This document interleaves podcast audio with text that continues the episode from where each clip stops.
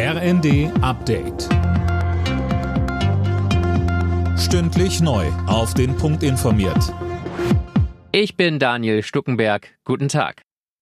Schüsse an einem kurdischen Zentrum mitten in Paris heute Mittag. Ein Mann hat dort drei Menschen getötet und weitere verletzt. Cornelius Dreger mit den Einzelheiten. Der mutmaßliche Täter ist ein 69-Jähriger, der den Behörden schon gut bekannt ist, wegen zwei Mordversuchen.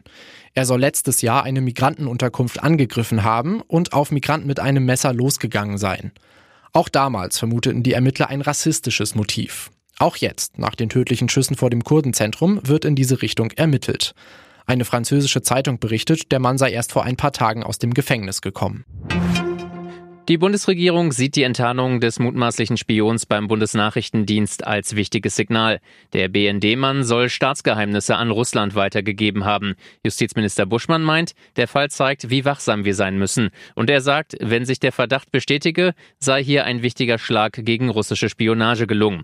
Auch die FDP-Verteidigungsexpertin Strack-Zimmermann sieht den Fall als Weckruf, aber auch als Beleg dafür, dass die deutschen Behörden hellwach sind. Ein heftiger Wintersturm hat die USA fest im Griff. Präsident Biden warnt, das ist nicht wie ein schöner Schneetag im Kindergarten, das ist richtig ernst. Mehr von Tim Britztrup. In weiten Teilen des Landes sinken die Temperaturen auf bis zu minus 40 Grad und kälter. Dazu weht ein eisiger Wind. Wer nach draußen geht, riskiert innerhalb kürzester Zeit Erfrierung.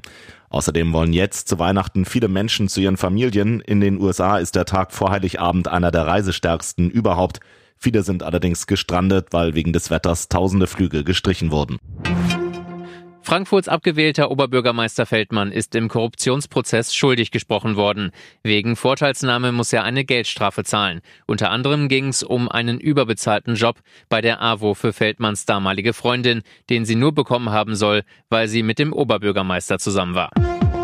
Alle Nachrichten auf rnd.de